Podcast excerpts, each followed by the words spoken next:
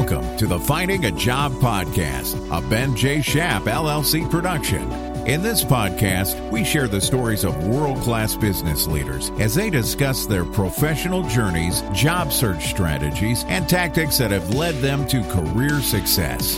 If you're looking to find a fulfilling, well paying career path, this podcast will unearth the tools and tips you need to expedite your learning curve and avoid common roadblocks that face people entering the working world. Now, here's the host of the Finding a Job podcast, Benjamin Shapiro. Welcome to the Finding a Job podcast. Today, we're going to talk about how to get experience when you don't already have experience. Joining us is Jeffery Moss, who is the co founder and CEO at Parker Dewey, which is a mission oriented organization that helps connect great talent with great companies through what they call micro internships. And today, Jeffery and I are going to talk about how students or people looking for their first job can get some experience without already having experience to sell to potential employers. Okay, here's my conversation with Jeffery Moss, co founder and CEO of Parker Dewey. Jeffery, welcome to the Finding a Job podcast. Great to be here, Ben. Excited for the conversation. I'm excited to have you on the show and appreciate you being willing to talk to our audience of aspiring careerists. We are focusing on helping people that are looking for their first job find a great one. And you actually help people find work before they have their first real job. Talk to me about how you think about what does an internship look like as opposed to full time employment for you? Yeah, so when we think about the current or the traditional model for college students and recent college graduates, they tend to take a series of classes. And for many, the best cases, they'll do a single summer internship between junior and senior year. The really lucky ones get to do an internship even between sophomore and junior. 10 weeks of really insightful interaction with a company where they can learn all about fit and start to figure out if it's the right company and where the company can figure out if it's the right potential full time hire. It's almost like an engagement, though, in that it's high stakes. Students only have, again, best case, one or two of these opportunities before they go back to school senior year and have to go find that quote unquote right full time role. What we've done is we created this concept of the micro internship, essentially short term paid professional projects that college students, graduate students, even recent college graduates can work on year round. The typical projects tend to be five to 40 hours in total versus the 10 weeks of an internship. They tend to be done remote. So students can work on these from their house or dorm room or library versus on site. And because they're short term, because they require so little time and they tend to be executed within a few days to a few weeks, it allows college students to build up this series of experiences before jumping into that high stakes commitment or engagement of the internship or the marriage of the full time role. It's an interesting concept, and I liken it to finding freelance work, something that I do as a podcast host. We're finding, you know, remote workers all around the world to do micro tasks. There's one person who is our editor. There's one person who helps us write our blog posts. One person does the content publishing. One person does the LinkedIn posts. All these little individual tasks. And by little, I don't mean they're not significant or important, but I mean that they are not full time employment. Talk to me about how the experience that you get through micro internships teaches you about how to be a good employee and you know what value do you get out of doing this freelance type of work? Yeah, it's a great question. And micro internships are only possible because of increasing acceptance of the so called gig economy. Because busy professionals, whether they're podcast hosts or marketing leaders at Fortune 100 companies or entrepreneurs at 20 person startups, we all have these little tasks on our plate that just ain't the highest and best use of our time or we don't have the right skills to execute them, or we're just not getting to them. And what we've seen is more and more companies have been outsourcing it through gig economy platforms similar to what you just described. And what we recognized was what if we could give those opportunities to college students who are just inherently excited to work on the assignments. So the person who's doing your social media post or the individual who's crafting that article for you is doing it as a gig. They're doing it to make money. And nothing negative about that, but that's the primary purpose. And the primary purpose for you is just to get that project done. Well, what if we gave it to a college student instead? What if a college student was doing that same assignment? No, they may not have as much experience, but they have this inherent motivation to exceed your expectations on the project because it's not just about getting paid. It's about building their resume. It's about building relationships with professionals. It's about starting to explore do they want to work at a big company or small? Do they want to do marketing versus sales or be in the education space versus tech? It's about really providing this opportunity for career exploration so the students are inherently motivated to exceed expectations. And for you, as sort of the client, if you will, the user of this freelance service, yes, you're getting the work done and they're going to get a better quality because of these inherent motivations of the student, but you're also getting something else. You're getting a free option. You're getting this opportunity to identify and assess a student who you may want to hire down the road, especially a student who may not come from a school that you recruit at, or may have a major that doesn't sound like a job title, or may not have a GPA that's above your threshold. Here's a way to get to see them in action and see that they have those core skills that you want when you are making that first time or that full time hire. It's almost like a mutual audition. Students can learn about different roles and experiences in companies. At the same time, companies can learn about students from a variety of backgrounds. So I understand that you can lower the barrier to get experience by shortening the type of projects that you're taking on as a college student or someone who's looking for experience. It helps you put some money in your pocket. Talk to me about some of the trade offs in terms of experience when you are working remotely as opposed to being in the organization. It seems like, you know, the traditional model of the 10 week summer internship helps you understand how an organization functions and really what it's like to be in a company day to day. How do you evaluate the trade offs of that more immersive experience as opposed to the freelance gig economy type? Yeah. First of all, I would say the term trade offs is a little bit pejorative because they're not mutually exclusive. The best companies are not using micro internships as a replacement for traditional summer internships. In the same way, students aren't using them as a replacement for taking that summer internship with a company. They're very much thinking about it almost like a step before. So there's massive trade offs. What you get from working on a remote project where you may have little interaction whether it's via Zoom or even in person with an individual professional in the company, what you get from that is not going to be nearly as in depth or meaningful or valuable as what you get from 10 weeks in the office, engaging with a variety of professionals, seeing the informal interaction that takes place, really digging into the culture. And we would never suggest it does. What we're suggesting is this becomes almost like a step before. So I did my summer internship between junior and senior year of college with a firm called Coopers and Lybrand. It was one of the, at the time, big six accounting firms. And I realized the first week that I didn't want to be a public accountant. And there was nothing wrong with Coopers. It just wasn't the right fit for me.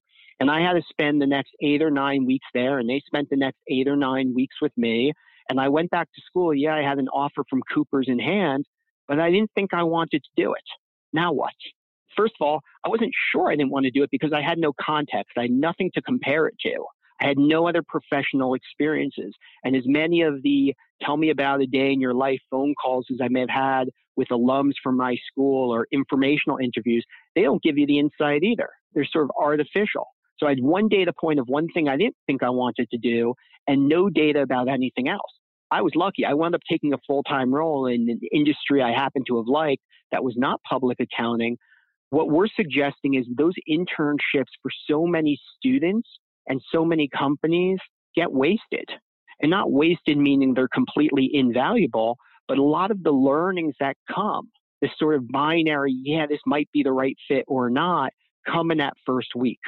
Yeah, I think that's an important lesson is A, that if you're doing a micro internship, it doesn't necessarily exclude you from doing a traditional longer term internship. And I also think as you get farther along in your career, at least in my experience, you know, it takes working in a couple different types of organizations, a couple different types of businesses, taking on a couple different types of roles to really figure out what's the right fit for you. And this seems like a nice way to allow people that are looking for their first job to really try on a couple different hats and suits and figure out what's really the right fit for them. Yeah, and it's interesting you bring that up because that's a situation that's been exacerbated over the past 10 or 20 years. So, because of social media and because of the ease of applying for a new job, it's one click that a student will graduate college, they'll take that first job, and the data shows that 50% of them are going to leave in the first year. And the reason they're leaving is they see on social media their friend doing something cool at another company and they're having a rough day. Or they'll see an interesting opportunity that pops up on their LinkedIn feed, and sure, I'll apply. One click, I applied. And they wind up job hopping and not realizing that the grass may not be greener on the other side. They don't have the context to appreciate this. So the best students, the students who are getting the most out of micro internships, whether it's through Parker Dewey or in general, the students who are getting the most out of them aren't just doing a single project for one company and then going and doing an internship for that company and then going and taking a full-time role. We've seen that happen and it's wonderful, but for students to really get the most out of it, they begin engaging as early as sophomore year, in some cases freshman year. And they try a variety of different projects with companies in different spaces, and they can really circle in on where their interests are. So if I'm a student, I think I want to work at a startup, let me go do a project for a startup. I might find I like certain aspects about it, and there's things I don't like. So let me try a bigger company. And I might find there's a certain industry I'm excited about that I wouldn't have thought about. We're helping them hone in or circle in on what is the right target. So when they are applying for those internships between junior and senior year, they know where to focus their efforts. They already have some data to suggest that working at a big tech firm in marketing is the right role based upon real data. And what's great is it puts them at a competitive advantage when they're out there applying for that job in two ways. First of all, they have a series of these experiences on their resume or on their LinkedIn profile that they can talk to and demonstrate the skills that the companies are looking for when they're hiring for those positions and that they can talk about in the interviews. But the second thing it does is it allows the student or the recent grad to convince employers that they're not going to leave six months in or 12 months in, that they're able to talk to why working at this company in this specific type of role is the right fit and how they've been able to confirm it's the right fit based upon their experiences doing projects at similar companies in similar roles, but also in other areas, which means that they're not going to jump six months in. So, for the people that are interested in finding micro internships, what's the process for applying? How do you recommend that they find something that's a good fit for them? As a college student, often we've found that you don't necessarily know how to map what your experience is to where you'd be effective in the workforce. How do you figure out what's the right role for you and what's the process for application? Yeah, so there's a couple of really insightful questions in there. First, from a tactical perspective, I run an organization called Parker Dewey that students can sign up on. They create an account. They can see what micro internships are available. They can apply and work directly with the companies on those projects for which they're selected. All of the projects are paid. They're all professional. They are all aligned to roles that are similar to what they'll be doing upon graduation in their first professional experience. So it's a great opportunity for students. The companies posting micro internships at Parker Dewey range from Fortune 100 companies to startups and everything in between. They go across industries, they go across departments. So it becomes a great way for students to really explore and hone in on where their interests are. And that's part of what we're trying to do is give them that opportunity. The second part of your question is vital. That understanding the crosswalks from classroom to career is incredibly difficult for students. There was a study done a couple of years ago that tries to map all of the different majors and where the graduates wound up, what industries, roles, etc. And it's almost amusing that it's uninterpretable. The takeaway is what your major is doesn't matter where you're going to wind up that you could be a philosophy major winding up in data analytics. You could be a marketing major winding up in HR. Part of what we're trying to do is give students the ways to understand those different opportunities out there, but also to understand the crosswalks. So again, for me as a finance and accounting student, it was pretty easy to understand how the discounted cash flow analysis I was learning in finance class applied to the real world. No, I didn't have as many experiential opportunities to learn about it before graduation, but at least I understood. What about the student who's the philosophy major? There's no companies with the job title philosopher. I mean, even Google doesn't have that title. How are they supposed to understand those crosswalks? So for the philosophy student, what we're trying to do is help him or her understand that when they see a marketing strategy role that requires something like research, well, I'm a philosophy student. I know how to do research. I researched a dissertation on Kant. It requires the ability to craft an argument. Well, I know how to craft an argument. I've done it in all of my classes.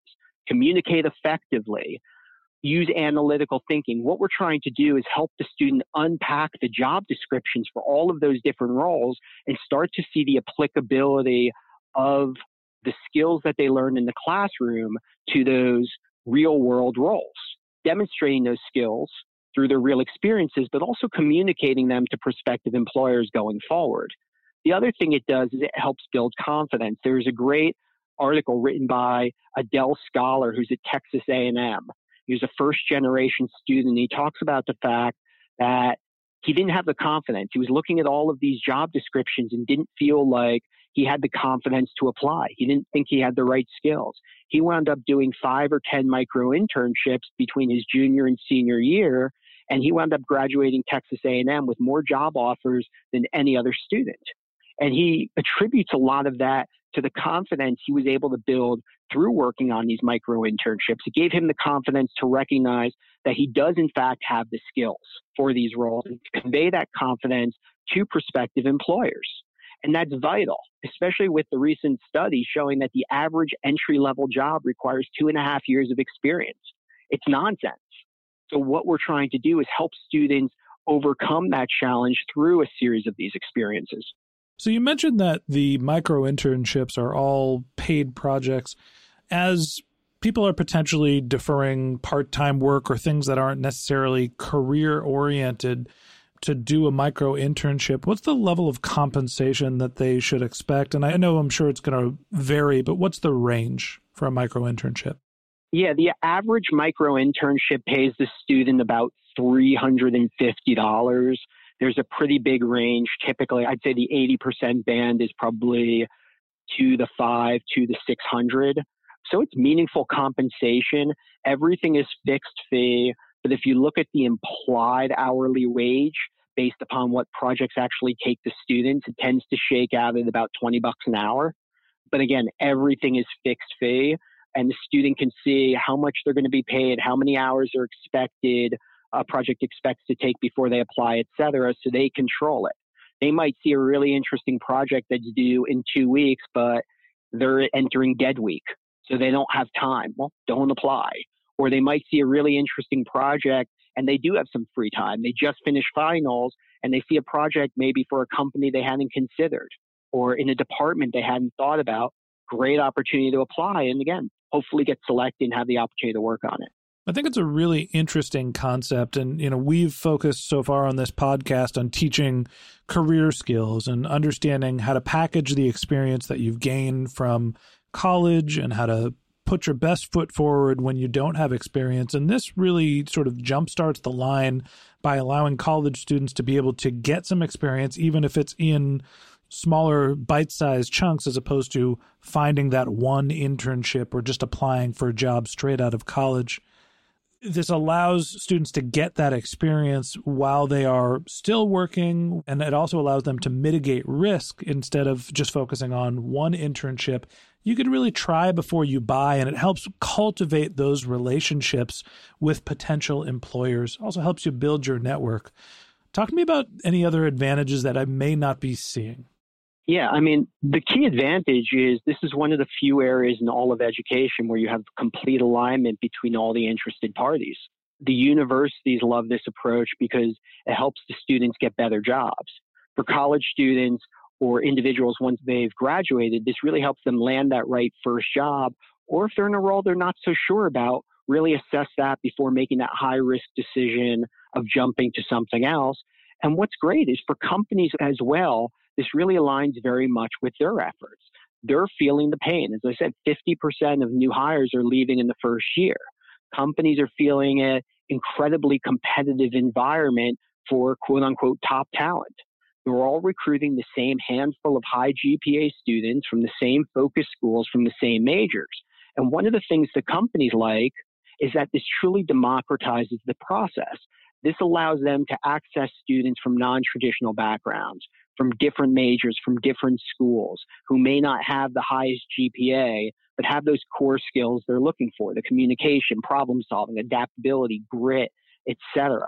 This helps them access those students in a way that's authentic and real. And what that means for the students is it truly democratizes the process. Every student has an equal opportunity to be selected for micro internships. In fact, we did some studies on the platform early on and we continue to look that GPA, major, academic pedigree aren't the driver of how students are selected for micro internships. We're seeing students being selected based upon their answers to the short questions. And we're seeing students being selected because companies may not yet recruit at their school. So here's a way to get to know a student that they might otherwise miss. Or maybe they do recruit at the school, but only from different majors. Here's a way to build that relationship. So it truly democratizes the process too, as you said before, because we're able to lower the stakes. We're able to take away the risk for the students and the companies alike because these are so short term and bite sized and they're not being viewed as a replacement for the existing processes. I think it's a really interesting concept. I wish micro internships were around when I was still in college. For me, it was try to find some work while you could during you the and summer. me both. Yeah. Well, uh, Jeffery, let me just say it's a fascinating concept. Really appreciate you coming on the show and walking us through it. Thanks so much. Really enjoyed it. And thank you for the great questions. Okay. And that wraps up this episode of the Finding a Job podcast. Thanks to Jeffery Moss, founder and CEO of Parker Dewey, for joining us. If you'd like to learn more about Jeffery, you can click on the link to his LinkedIn profile in our show notes, or you could visit his company's website, which is parkerdewey.com, P A R K E R D E W E Y.com. A couple of links in our show notes that I'd like to tell you about. If you didn't have a chance to take notes while you were listening to this podcast, don't worry about it. We've got you covered. Just head over to fajpod.com, which stands for finding a job pod.com, where we have summaries of all of our episodes and contact information for all of our guests. If you're a subscriber to the Finding a Job podcast, thanks for being a member of our community. We'd love to hear from you, so we created fajpod.com slash question, where you can send us your topic suggestions or your career questions, which we'll answer live on our show. Of course, you can always reach out on social media. Our handle is FAJPod on Twitter, LinkedIn, Instagram, pretty much everywhere. And if you haven't subscribed yet and you want a regular stream of career search tips and tricks in your podcast feed, we publish episodes multiple times each week. So hit the subscribe button in your podcast app, and we'll be back in your feed soon. All right, that's it for today. But until next time, my advice is to stay positive and keep networking.